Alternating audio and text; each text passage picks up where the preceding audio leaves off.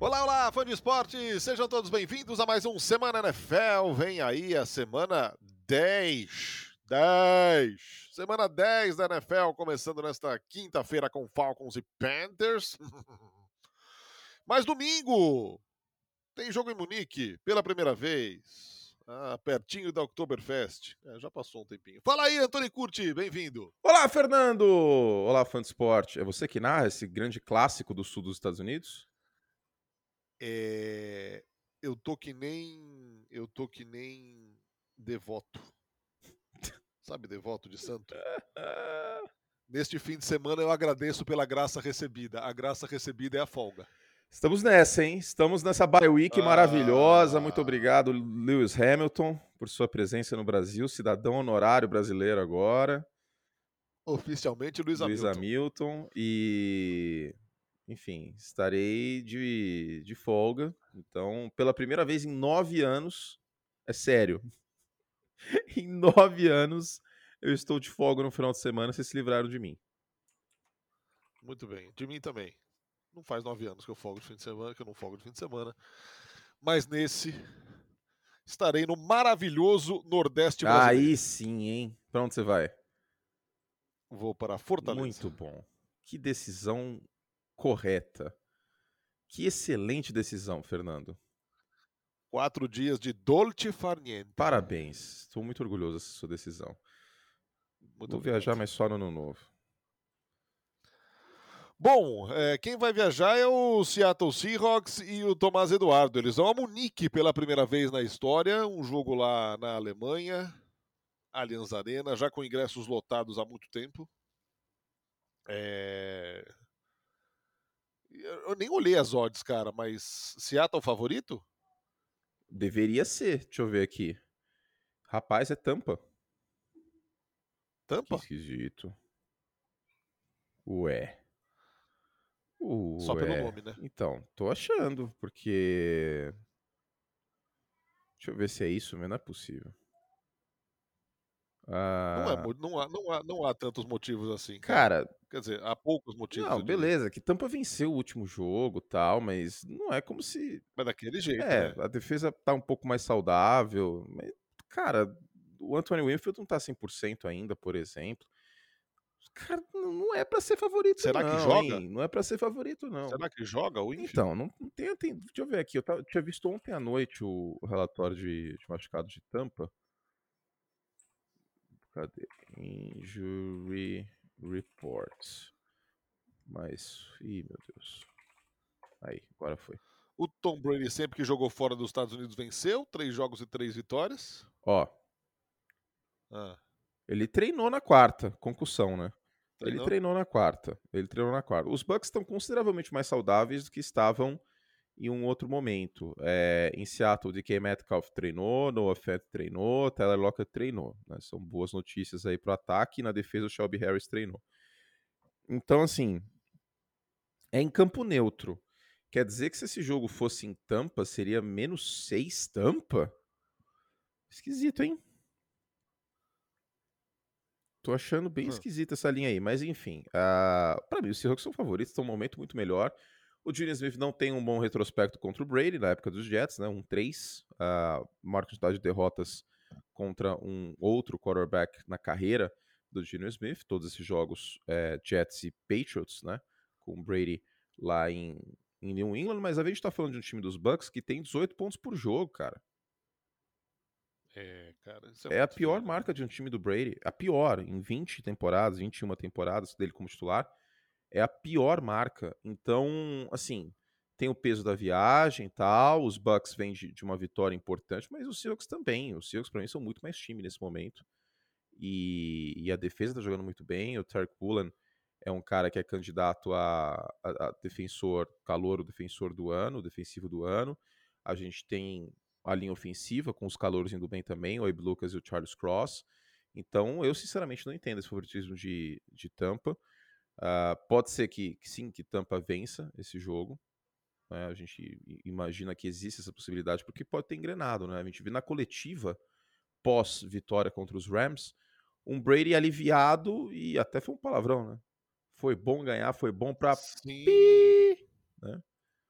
Então, a, a perspectiva é bem melhor. Mas eu ainda vou de Seattle. É, sabe o que é que chama a atenção? A gente tem falado muito aqui dos, da, das ausências é, em Tampa Bay, e você falou aqui da defesa um pouco mais saudável, mas o ataque também sofre bastante. É, teve aquele jogo de, de Tampa Bay contra o Green Bay Packers que nem Aaron Rodgers e nem, nem Tom Brady tinham recebedores para resolver as coisas na frente, para receber as bolas. Cara, é, a coisa tá tão estranha em Tampa Bay que até mesmo a conexão do Tom Brady com o Mike Evans, ela não anda lá muito confiável, né? Mike Evans com drops é. assim estranhíssimos, cara, estranhíssimos. Exatamente, uns drops que a gente não viu o Mike Evans ter. Falta de concentração de mesmo, assim, sabe? Falta de foco. E, e, a impressão que me passa é, é menor isso em Tampa, é bem maior em, nos Rams, mas é meio uma, uma atmosfera de ressaca e saco cheio. E, e estafa. Tipo, estafa, de saco cheio. Tipo, o cara voltou, era para poder aposentar, não aposentou, vamos seguir aqui. Aí muda o treinador.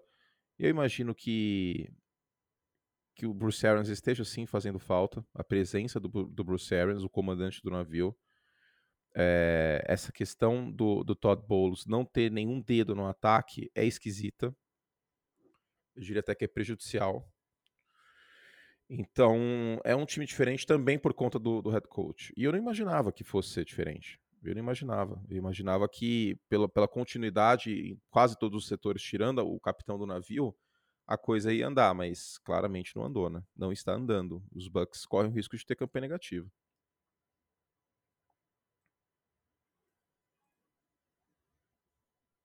Some-se a isso é, a questão já evidente da falta de jogo terrestre, né? Pior da liga. Time que andou aí com 60 e menos de 65 jardas por partida, hum. é, tendo um Leonard Fournette no backfield, cara, é muito esquisito. A linha ofensiva tá mal, mas todos os running backs estão mal também. Agora, eu percebendo isso, essa questão do jogo terrestre ruim, eu entrei em contato com, com o nosso departamento de pesquisa da ESPN americana no início da semana. Porque eu olhei e falei assim, cara, três jardas por carregada, eu nunca vi isso, eu nunca vi um time ir minimamente longe com três jardas por carregada. Aí eu mandei um e-mail para eles, tal, fiz uma pesquisa e tinha até 2 mil na minha base de dados. O pior time a chegar nos playoffs tinha sido os Cardinals de 2014, uh, ah, com o jogo terrestre tão, tão ruim, com 3,29 jardas por carregada.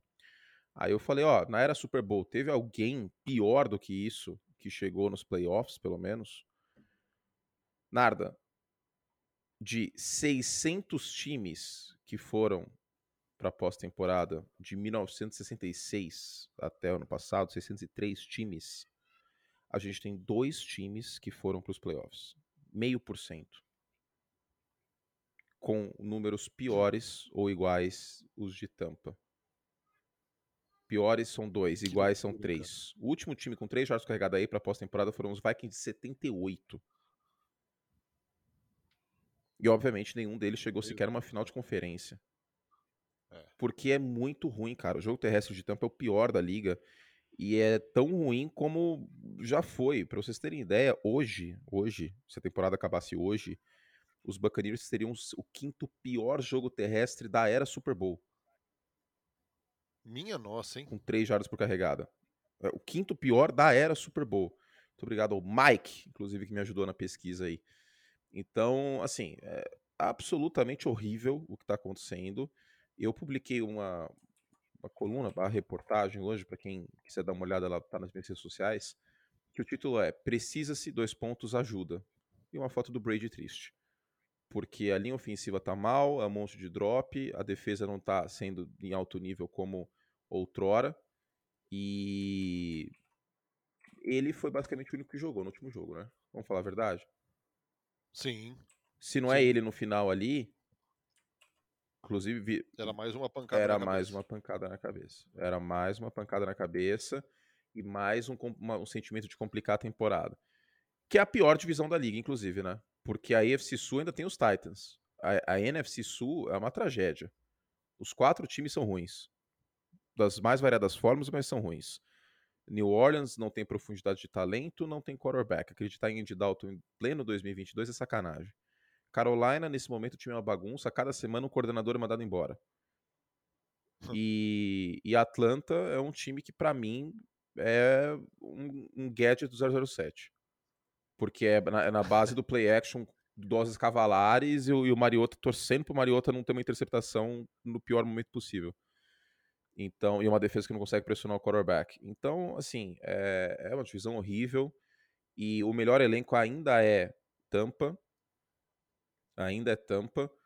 Mas, cara, que que momento bizarro. Bizarro para os Buccaneers. Ninguém imaginava que ia acontecer isso. Mas para terminar, dos três quatrocentões falidos da NFC, Rams, Packers e Bucks, o único que eu ainda acredito um pouco é Tampa e é por causa da divisão. É. Do outro lado, é, para não dizer que não falamos das flores, e é óbvio que tem que se falar, porque é um time que é o, exatamente o contrário. Se Tampa Bay é uma decepção, Seattle é uma gratíssima surpresa, perto do que parecia acontecer. É, com tanta mudança, com a saída gigante do Russell Wilson e a entrada do Gino Smith, a aposta no Gino Smith como titular. Cara, e é um Gino Smith de mais de 70% de passes completos, ao contrário de Tampa, um ataque terrestre que vem fluindo, principalmente com o Ken Walker.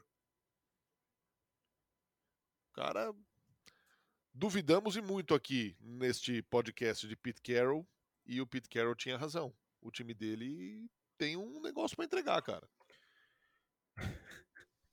Acho que eu vou escrever um texto essa semana que a capa vai ser o Pete Carroll sorrindo e o título vai ser Ainda Sou Culpado?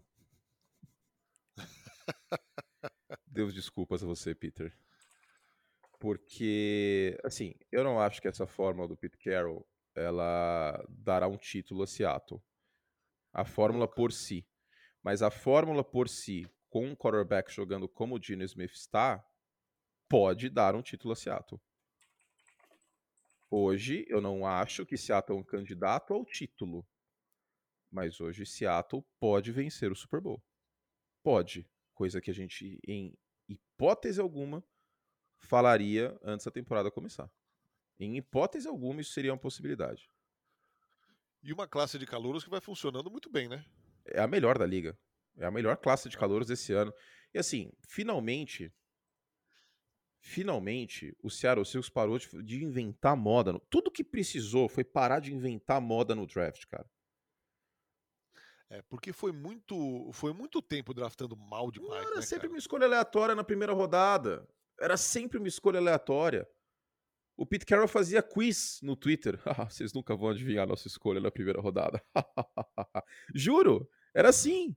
É verdade, eu não tô inventando.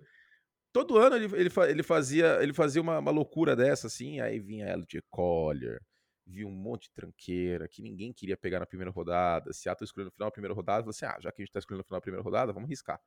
E aí foi arriscando, arriscando, arriscando, arriscando, e o elenco foi perdendo força. Aí ele ficava nessa doideira aí de, ah, não, porque agora a gente vai draftar um running back. Ele completamente viciado em draftar running back na primeira rodada. Pelo menos pegou o Kenny Falker na segunda, que era para mim o melhor prospecto na posição, inclusive. Melhor que o Bruce Hall entrando na NFL. E virou o candidato a calor defensivo do ano, né? Hoje é o candidato principal, porque não tem nenhum wide receiver que realmente desponta. Então, é um momento bem interessante para o Seahawks. É um time que está no comando, queira ou não, da, de buscar a, a pós-temporada. O Dino está jogando bem, líder da NFL em porcentagem de passos completos, poucas interceptações. Está dando gosto de ver. Muito bem. Também no domingo tem Minnesota Vikings e Buffalo Bills. Um Minnesota até aqui de apenas uma derrota na temporada. É, enfrentando um Buffalo que pode não ter o Josh Allen. E aí, rapaz, um Buffalo que era muito favorito, muito cotado, que de repente não entrega tudo o que se imaginava e agora sem o Josh Allen ainda, ainda que seja um elenco excelente, sem o Josh Allen, não precisa dizer o quanto esse time perde, né? uhum. né? Hum. Minnesota vem de seis vitórias seguidas, a seis por uma posse. A sétima vitória foi na semana 1, que foi, foi mais de uma posse contra os Packers. Mas todas as vitórias por uma posse: 28 a 24, 28 a 25, 29 a 22, 24 a 16, 34 a 26, 20 a 17. E isso não costuma ser sustentável. Aí vocês podem virar e falar assim: curte, mas tem alguém que já venceu o Super Bowl ganhando tantos jogos por uma posse só? Sim. Por exemplo, os Giants de 86, dando só um exemplo. Ganharam 10 jogos, 9 agora não lembro exato, mas por aí, por uma posse, era um jogo que tinha uma defesa, um time que tinha uma defesa arrumada, tal, ganhou um Super Bowl. Uma ótima defesa, aliás, com o Lawrence Taylor. E o coordenador defensivo era um tal de Bill Belichick. Mas a questão é que Minnesota tem um termômetro de vez na temporada, cara. Mesmo que ganhe por uma posse esses jogos que eu vou falar agora, se ganhar, aí não tem como não considerar Minnesota muito forte, muito alto. Buffalo, Dallas, Patriots e Jets. Esses são os próximos quatro jogos. A ver se o Josh Allen joga. Se o Josh Allen não jogar, obviamente aí é um jogo fora do termômetro, assim como foi contra Miami sem o Tua. Né, porque Miami estava naquela fase de quarterbacks com, com banda de nome de inglês, banda inglesa dos anos 80. Tipo, Skyler Thompson, não é o nome de verdade isso, é o nome de uma banda de punk rock da Inglaterra de 1982. Ninguém vira e fala, vou escalar o Skyler Thompson no Twitter. Não, você vai ouvir um Skyler Thompson. Você, você vai no show no Allianz Parque do Skyler Thompson semana que vem? Você, opa, vou. Então, assim, é, é o termômetro de vez. Para acabar com essa desconfiança que eu tenho e eu sei que muita gente ainda tem em relação ao Minnesota Vikings, porque um time como os Vikings não pode vencer por uma posse Arizona e Washington. Um time 7-1 não pode vencer o Skyler Thompson por 24 a 16. Entendeu? Então, sei lá, é, não pode vencer New Orleans por 28 a 25. Sabe? Com New Orleans cheio de lesão. Foi o jogo em Londres. Tem que vencer e convencer pra gente realmente confiar. Claro que é um ponto positivo. No passado era o oposto. O time perdeu um monte de jogo por uma posse. Perdeu oito. Mas eu quero ver mais esse time dos Vikings, que tem peças que estão jogando bem, tá? Patrick Peterson jogando bem, o Darcy Smith tá jogando bem, um dos jogadores mais subestimados dessa, dessa temporada. Só que para confiar mesmo em Minnesota, para colocar Minnesota como segunda força da NFC, atrás de Filadélfia, a gente precisa ver isso, porque qual time realmente forte Minnesota pegou até agora? Nenhum. Ah, mas Filadélfia também não pegou nenhum. É, mas Filadélfia venceu e convenceu contra todos e tá invicto. Minnesota, quando pegou um time do top 5, que foi Filadélfia, perdeu por 24 a 7. Então agora vai pegar dois times top 5 em sequência, Buffalo e Dallas. Tomara que o Josh Allen jogue, pra gente ter um termômetro de Minnesota nesse aspecto também, né? É. Mas se jogar também vai estar tá longe do seu melhor, né? Imagino que sim, né? Para um quarterback lesão no cotovelo é algo sempre delicado. E tá um sec de poder potencialmente até agravar essa lesão. Então, é, não é o ideal. Vamos, vamos frasear desta forma. Não é o ideal. É... Tudo depende do Josh Allen jogar ou não. Se o Josh Allen não jogar, esquece. Aí. Aí, obviamente, Minnesota, que tem um time bem treinado, a gente tem que frisar as partes boas. É... Vai sair com a vitória e vai ficar 8-1. E 8-1, é, para Green Bay, é, é um momento de desespero, né? Esse 7-1 de Minnesota. Nossa. Green Bay, Minnesota tem 7-1 e, e o Green Bay Packers, neste momento, tem 3-6 de campanha. E Green Bay pega Dallas no final de semana. E pega Dallas. Green Bay vem de 5 é derrotas. Quais são as vitórias de Green Bay no ano? Contra Bailey Zapp em casa na prorrogação, contra Tampa Bay sem nenhum wide receiver e contra Chicago com Justin Fields Kits. Essas são as vitórias de Green Bay nesse ano. Os caras vêm de cinco derrotas seguidas. Então, é, que momento terrível, porque Green Bay pega Dallas e Tennessee, que tem o Tony Pollard voando, o Derrick Henry amassando, a defesa de Green Bay é uma zona contra a corrida e depois só pega a Filadélfia. Tá de boa. Gente, estamos num momento que Green Bay corre um sério risco de ficar 3-9 na temporada. Hum. Ou 4-8. 4-8 Precisa de um milagre para ir para os playoffs. Um milagre. Eu acho que já precisa de um milagre, né? Até porque tem um jogo contra Minnesota e contra Miami no final da temporada. Essa derrota contra Detroit aí foi muito pior do que, do que as pessoas estão estão pensando, porque foi uma derrota contra um time que tem a pior defesa da NFL e que amplia a sequência para cinco derrotas. Antes um jogo contra os Cowboys, que, que é um reencontro, né? De Aaron Rodgers e, e Mike McCarthy.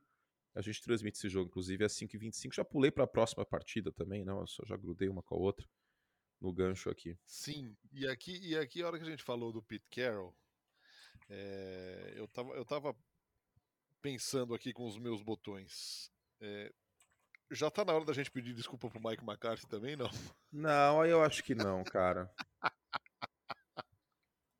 Aí eu acho que não. Ó, vou dar um dado para você aqui, que está no, no, no pack de estatísticas do, do glorioso SIG. Os Cowboys são o quatro, quarto time. Ó, estamos falando de um time que no ano passado arrumou a sua defesa, concorda? Sim, sim. Endereçou a sua defesa. Liderou a NFL em turnovers, esse momento é o oitavo que mais força turnovers. Houve uma regressão à média, mas ainda é top 10. Desde que assumiu o Mike McCarthy em 2020, quarto time em pontuação na liga, 27 pontos por jogo. Ainda que a gente tenha visto períodos de um Cowboys com um ataque insosso. Que perdeu o Amari Cooper agora, é verdade, mas que tinha um, um corpo de recebedores de respeito que nem sempre teve e não tem nesse momento um Ezekiel Elliott é, atuando de maneira a mostrar que o seu contato, contrato se justifica. É, o Pollard, que tem, tem jogado muito bem, diga-se de passagem. Na última partida, se não me engano, foi na última semana que o Pollard foi muito bem. Então, é, cara, é um time que está encontrando um equilíbrio entre ataque e defesa. Sim, eu acho que a gente tem que dar um pouco de mérito pro, pro Mike McCarthy, mas no caso de Dallas em específico, os coordenadores têm muito a mão na massa. Muito mais que o Pete Carroll. Porque não é o Mike McCarthy que faz o draft, por exemplo. É o Jerry Jones. No caso de, de Seattle, é o Pete Carroll junto do John Schneider, e o principal motivo pelo qual o Seattle está melhor neste ano é a classe de draft. Então, por isso que eu tiro muito mais chapéu pro Pete Carroll. No caso de Dallas, eu vejo muito mais uma. É... Como eu posso dizer? Uma. Uma vitória dos coordenadores, especialmente o Kellen Moore, que colocou o Cooper Rush para passar a bola rápido. E tá colocando mais o Dak Prescott para fazer isso, que é uma coisa que a gente sempre falou, inclusive, que ele tinha que fazer urgentemente. Então, sim, a campanha dos Cowboys tem o dedo do McCarthy, mas menos do que o Pete Carroll. E que, de qualquer forma, garante o McCarthy pro ano que vem, eu acho, cara. Eu, eu sinceramente acho. Eu vejo o McCarthy voltando como treinador dos Cowboys. Eu não, vou, eu não via isso acontecer. Com o Sean Payton na praça, como free agent, eu não via. Eu acho que o McCarthy agora só deve cair se tiver uma eliminação assim colossal nos playoffs. Porque Dallas tá no caminho pra pós-temporada, né? Teria que ter uma eliminação é. colossal, assim, de uma maneira é, vergonhosa. Vergonhosa na pós-temporada. Aí poderia ser que ele caia. Mas. Mas hoje, eu acho que não. Hoje ele, ele, ele oh, se garantiu nesse se... aspecto. Foi semana 8, não foi semana 9 que o Pollard foi bem. 131 jardas e 3 touchdowns terrestres. É, porque os Cowboys folgaram, né?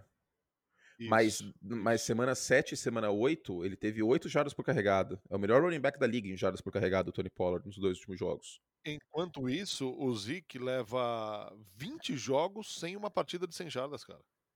Então, é, isso é uma coisa que eu acho que você deve lembrar que eu estou falando faz o que? Uns dois anos.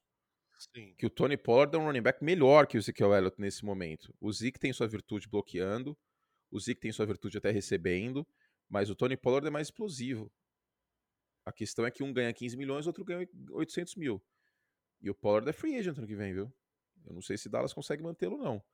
Agora, hoje, para mim, eu daria mais carregadas pro Tony Pollard que o Ezekiel Elliott. Pra mim, assim, não tenho a menor dúvida disso. Até tô com soluço aqui, ó. Um outro aspecto de... Um outro aspecto de preocupação, e a gente falou aqui já de leve, é, é a pressão do, do Dallas Cowboys aos quarterbacks, né, cara? Tá sacando demais o quarterback. É impressionando demais, né? É uma defesa que, cara, o que o Micah Parsons tá jogando esse ano também, hein? Cara, ele é um É fenômeno. né? realmente impressionante. Ele, É, é um ele faz coisas assim que.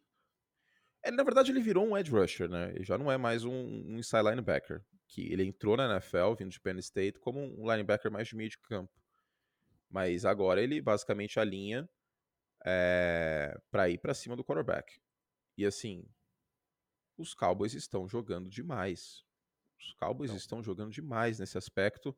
Acho que é a melhor defesa da liga. Eu vou até pegar aqui para ver os números né, em impressões. Mas imagino que seja a melhor defesa Ó, da liga. De sacks, são quatro sacks nos últimos. Pelo menos quatro sacks nos últimos quatro jogos. Que é- a história da temporada é essa. O Micah Parsons tem 36 pressões. Para o Fansport ter ideia, uma temporada com 40 pressões, uma temporada, é excelente. Ele é líder da NFL, tá? Em pressões e tem 8 sacks. 40 pressões é uma temporada maravilhosa. A gente tá na semana 10, com os Cowboys tendo folgado, e ele tem 36. E se a gente pegar a defesa de Dallas, a defesa como um todo, em, em sexo, o Narda já, já destacou, mas. Não, fora o meu microfone, até eles são tão bons que foram o meu microfone. Mas a defesa dos Cowboys em pressões são 119. É a melhor da liga, Tennessee é a segunda. E vem sendo a melhor da liga o ano inteiro, né? Porque São Francisco esteve em alta nesse aspecto, mas depois acabou caindo em meias lesões que teve e tal. Defesa de Dallas eu tinha destacado, a gente teve uma discussão na ESPN Liga semana 2, semana 3, por aí. Quem era a melhor defesa da NFL? E eu fui com Dallas. E sigo com Dallas. Porque tá uma defesa mais saudável. E o Micah Parsons é o melhor jogador da liga no lado defensivo da bola em 2022. Do outro lado, é, cinco derrotas seguidas para o Aaron Rodgers é a pior sequência da carreira dele. E a gente falou do ataque insosso de Tampa Bay, 18 pontos por jogo. É, os Packers com 17, cara. É uma pobreza, velho. O Aaron Rodgers já interceptado sete vezes na temporada. Inacreditável. É, É, é realmente. E vem de um jogo de três interceptações, né? Agora, é, vale lembrar: os Cowboys estão correndo muito bem com a bola e o Green Bay Packers está cedendo 4,8 jardas por carregada nessa temporada. Uma das 10 piores defesas da NFL contra a corrida. Se a gente pegar o Green Bay Packers, está semana 10, né? Nas últimas três partidas, últimas três partidas, deu uma melhorada. Mas mesmo assim, uma defesa que tem seus problemas contra a corrida. Assim, e não são poucos. Não são poucos. Eu me preocupo bastante com essa defesa terrestre do- dos Packers. Contra Tony Pollard e depois na outra semana contra o Derrick Henry. A vantagem é muito dos Cowboys aqui. Quanto, que- quanto que é a linha de. Deixa eu ver aqui. Pá, pá, pá. Cadê? Cowboys Packers. Menos 5. Cara, esse jogo aí em Green Bay é menos 5 Dallas. E tá justa essa linha, tá? Porque os Cowboys são favoritos. Pra mim, não, não tem dúvida. O, o que pode ajudar os Packers é, é que eles também conseguem pressionar o quarterback, né? Com alguma, com alguma É, frequência. mas o Embora Gary machucou, né? Esse que é o problema. Ah, é verdade, hein? Tem isso. Esse que é o problema. Se ainda tivesse Tem o, isso. o, o Russian Gary, de fato, é uma defesa que, que tá conseguindo pressionar o quarterback. Nas últimas três partidas, foi a sexta melhor. Considerando a temporada inteira, também vem fazendo um bom trabalho nesse aspecto, né? Tem quase 100 pressões do ano. Mas o Russian Gary está machucado. E era o, melhor, era o único cara E jogando Dak- bem nos Packers esse ano. E o Dak Prescott, depois de que voltou da lesão no, no polegar aí, tá empolgado, hein, cara? Silenciosamente, São mas tá, né? pro... É, sim. Quietinho, quietinho, quietinho. Quer ver depois da lesão? Ah. Onde é que eu vi isso? Onde é que eu vi isso?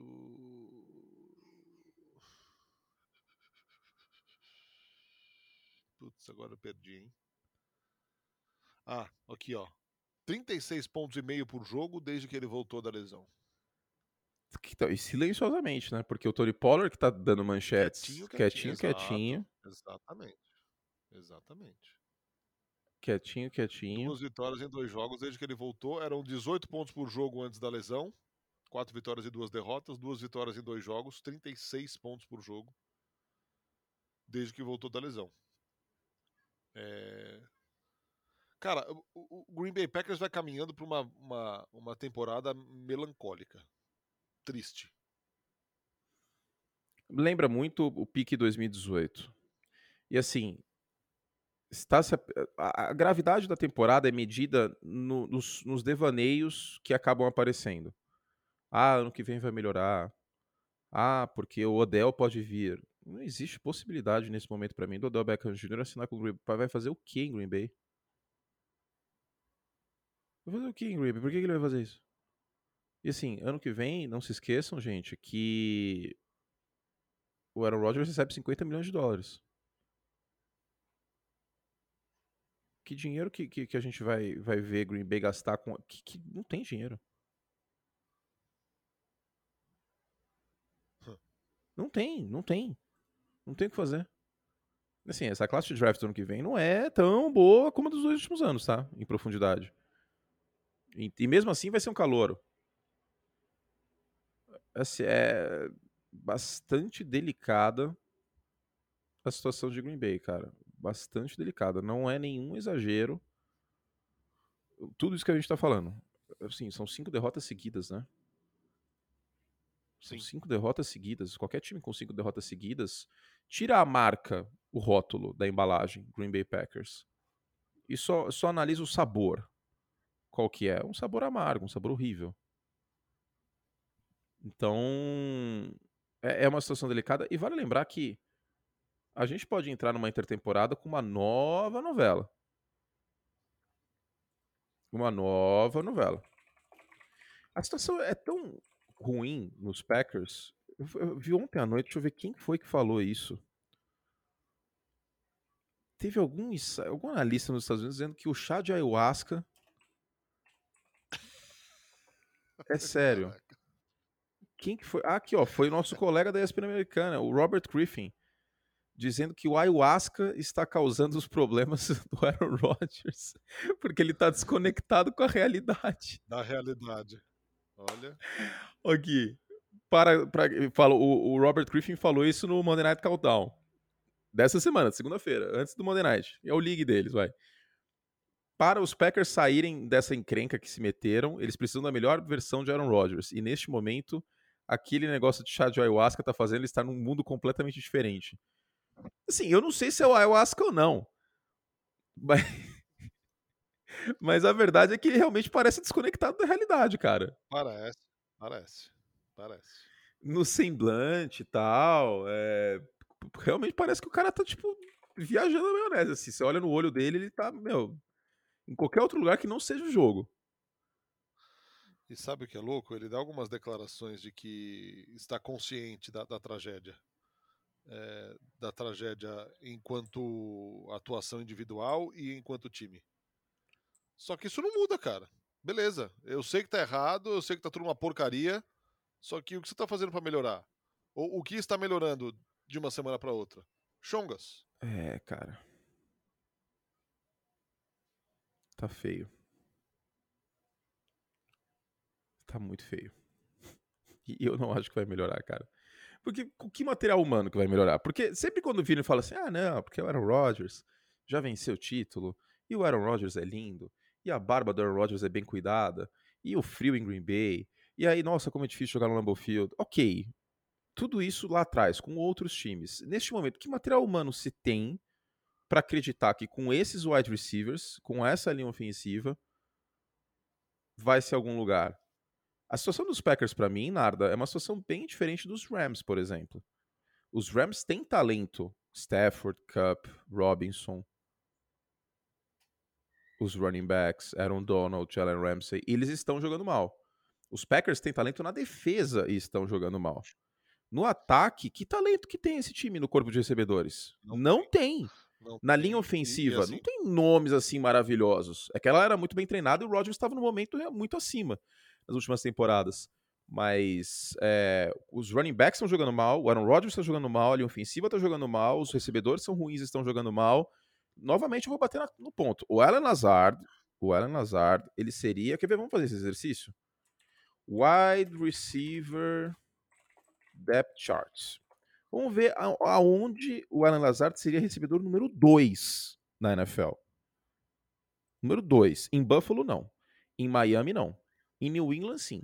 Um time. Nos Jets, com todo mundo saudável, Corey Davis e Garrett Wilson, ele não seria o 2. Baltimore, sim. Cincinnati, não. Em Cleveland, eu acho que sim. Donovan Peoples-Jones. Sim, 3. Em Pittsburgh, saiu Claypool. Então, sim. Mas também não sei, viu? Deontay Johnson e George Pickens. Mas vou colocar assim, 4. Uh, em Houston, sim, 5. Em Indianapolis, obviamente, sim, 6. Em Jacksonville, não. Tennessee, sim, 7. Em Denver, não. Em Kansas City, não. Em, em Las Vegas, não. Eu sou mais o Mac Hollins, de verdade. Em Chargers, todo mundo saudável, não. Em Dallas, não. Nos Giants, sim, 8. Filadélfia não. Washington também não, com Jahan Dodson saudável.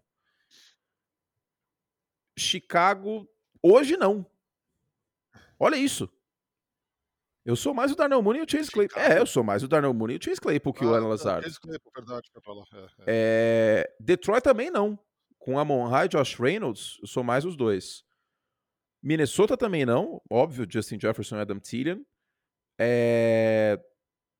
Ok, Falcon sim, que é o Ezekiels, o 2, 9. Carolina não. Não, tá, vai, sim, sim, 10.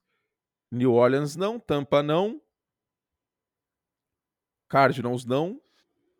Rams não, São Francisco não, Seattle não. Ele seria o recebedor número 2, o Alan Lazard, que é o melhor wide receiver dos Packers em 10 times só da NFL. O 2. Em alguns ele seria o 3. Se muito. Então, quando o melhor recebedor, ele não seria nem o segundo recebedor de 22 times da liga, ou de 21, né? Porque não conta os Packers, são 10 de 31. É porque a situação não é nada boa. E assim, faltou falar de duas coisas. Os técnicos, né? Porque essa defesa é uma várzea contra a corrida também pela questão esquemática, de socar dois safeties o tempo inteiro.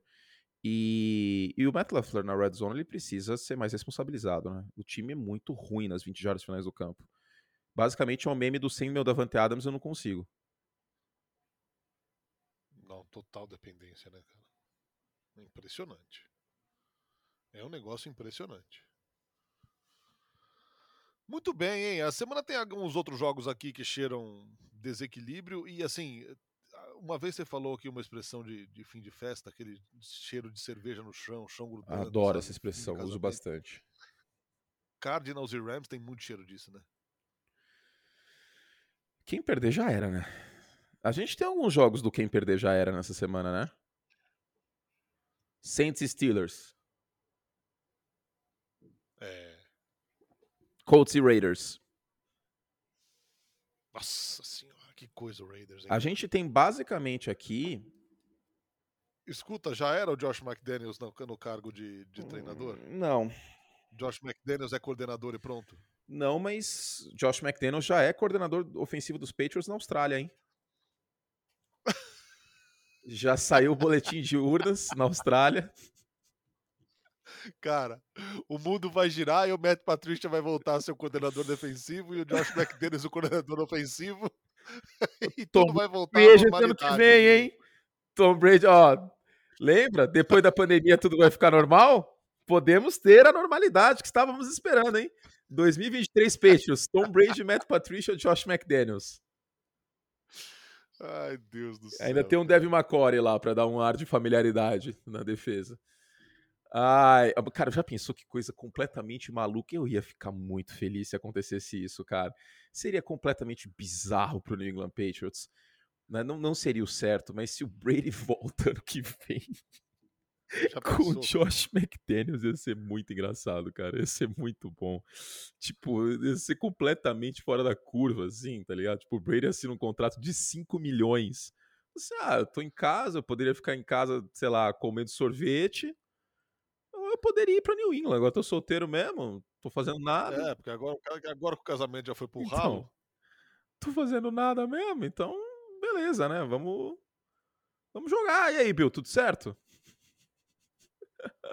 Foi no aniversário do Robert Kraft, né? Então, a pessoa, Robert Kraft liga pra ele em janeiro, fala assim, ô Tommy, que o, o, o Kraft chama ele de Tommy, o Brady é tipo um filho pra ele, ô Tommy, vai comentar jogo não, vem, vem pra, vem pra cá, vai. O Mac Jones, a gente sabe que não vai dar muita coisa. Eu já conversei com o Belichick.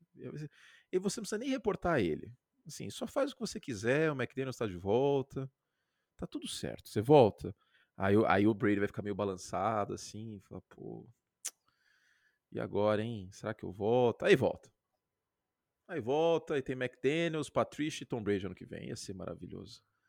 Nossa, eu sonho, eu sonho com, essa, com esse multiverso, cara. Imagina que coisa maravilhosa, o Tua jogando contra o Brady, aí o Brady derretendo naquele calor em Miami, assim, pistola, jogando tablet, o Belichick com cara de tacho, o Tark Hill voando. Nossa, ia ser assim um espetáculo ter essa timeline no mundo, mas infelizmente a chance é baixa. Não, seria uma volta do mundo assim. Oh, cara, essa história do Tom Brady. Peraí, vamos terminar essa, essa parte aqui, porque rende. Eu tô aqui no ponto, eu tô aqui no ponto, o diretor tá falando, segue que o Ibope tá alto, rende. Isso tem que estar tá na manchete de chamada do podcast, hein?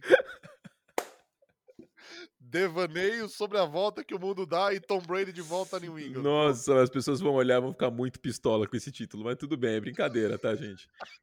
Mas, ó, tem um outro cenário maravilhoso também. Caça-clique. Caça-clique, caça-clique. Tom Brady nos Giants. Putz, isso, isso, isso, isso ia ser demais cara. também, hein? Imagina, ele dá uma coletiva assim, eu falo assim, ah, eu cansei de perder pra eles no Super Bowl, então se você não pode vencê-los, junte-se a eles. Ele mete essa assim na coletiva, já chega desse jeito. Você que tá coisa bom. maravilhosa que ia ser.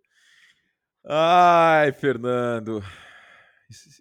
É, então é isso, hein? Tem Chargers e 49ers. É, esse aqui também é um jogo, é um jogo de dois times que a gente olhava com muito melhores olhos Qual? no Sunday Night Football. Esse Chargers e 49ers. É. É. Olho até que com olhos melhores os 49ers. O problema são as últimas lesões que o time vê tendo, né? Esses... É, você é suspeito, cara. E os Chargers, bom, os Chargers é Coronel Mostarda com um punhal na, na sala de estar, né? Porque. Não... ah, detetive. Que não, não dá pra ser mais suspeito que isso, cara. Que time não. sem vergonha que é esse Los Angeles Chargers, hein? Vergonha. Cara, eu tô pra ver um time vergonha. mais sem vergonha que o time Los Angeles Chargers. Sem vergonha. Assim, foram prometidos mundos e fundos para essa defesa. E a defesa é a terceira pior da NFL em pontos cedidos por jogo. assim, é até. Não, assim, não, agora a defesa dos terrestres dos Chargers vai melhorar, gente. É, vai, melhorar, porque chegou o Sebastian Joseph Day, chegou o Kelly Mack. Aí o que aconteceu? O óbvio, o Joey Bolsa machucou, como machuca quase todo ano. Os linebackers continuam uma desgraça. Eu acho fantástico, fantástico. Eu vou até abrir aqui o Orlads. Eu acho fantástico que um dos linebackers do Los Angeles Chargers ele chama Tranquil. O Sim. quão incrível é isso, cara? Um time que. Um time que não tem nenhuma tranquilidade correndo, correndo da corrida, o cara chama Tranquil. Tá tranquil. Aí o outro basicamente é o, Ken, é o Kenneth Murray, ó. É o. É o Kenneth Murray? É, o Kenneth Murray.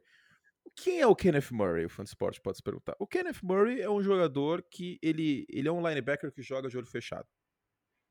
Você curte, mas por que você diz isso? Basicamente porque ele vai para cima do gap, não importa o que aconteça.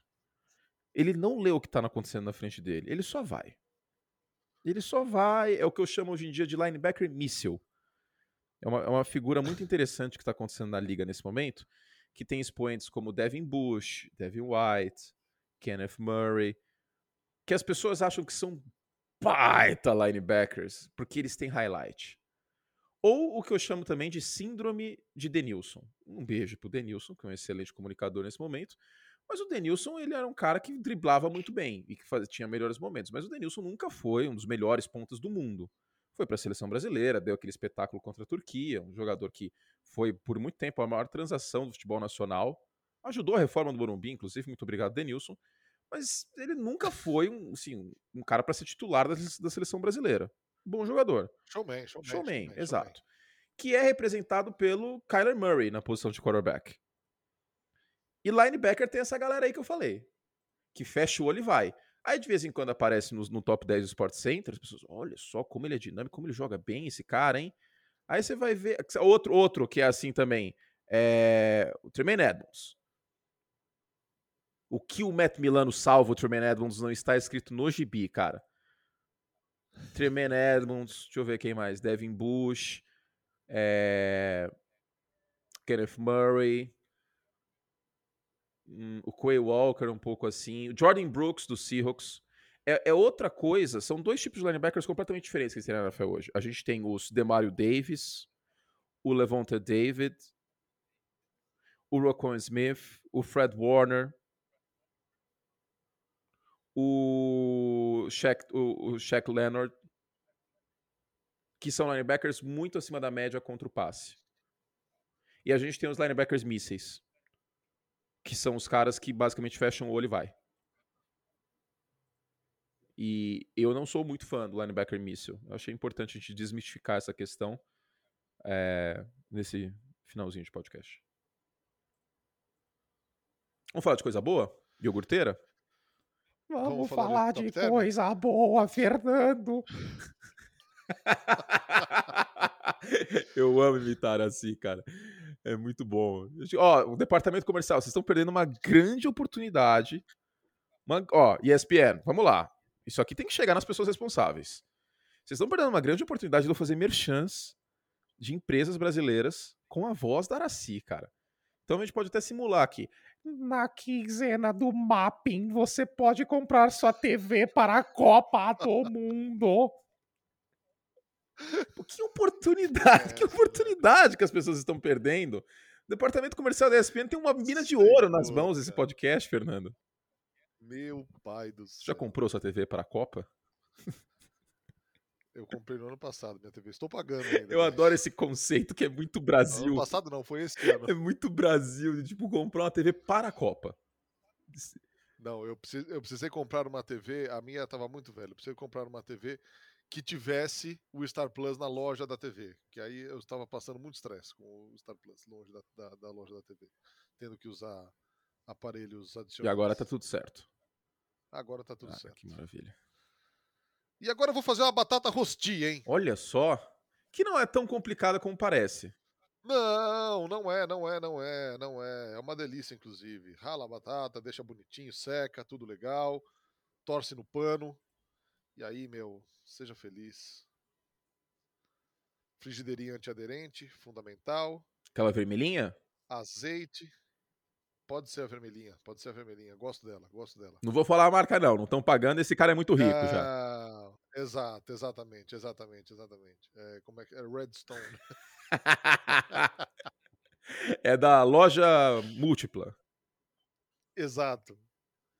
É... Vou colocar um queijinho. Isso aí sim, mas é um queijinho mais forte? É um queijinho. Não, queijinho meia cura. É um queijinho para dar um saborzinho, né? Eu, eu, prefiro com algum queijo mais forte, assim, um gorgonzola.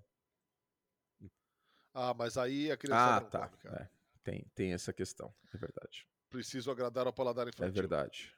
Aí, aí tem esse ponto importante. Cara, teve um fã de esporte que me perguntou aqui sobre suvide. Suvide? O que, que é, é suvide? Suvide é você cozinhar em baixa temperatura é, alguma carne, alguma coisa assim, é... dentro de um saquinho. Hum. A vácuo, você tira, você tira o ar, o sous vide e você, meu, é, é, é, slow food total, assim. Você cozinha em várias horas, várias horas. É...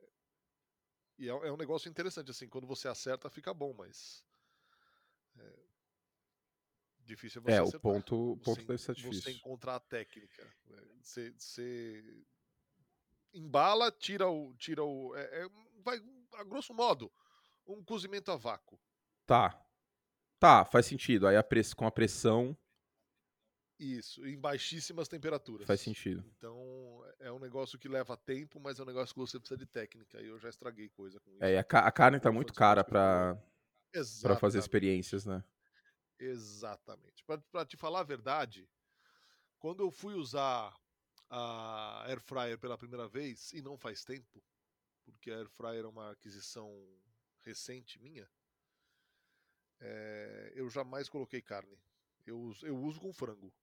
Frango eu faço Mas por que não a carne? Ah, porque a carne eu acho que tem que ter um, o contato com a frigideira, tem que ter a maravilhosa reação de A Maillard, selada. a crostinha, é, a crostinha, senão não dá, cara. O frango, beleza, a carne não. É, não, faz sentido. Eu não tenho uma air fryer, pois por um motivo muito nobre.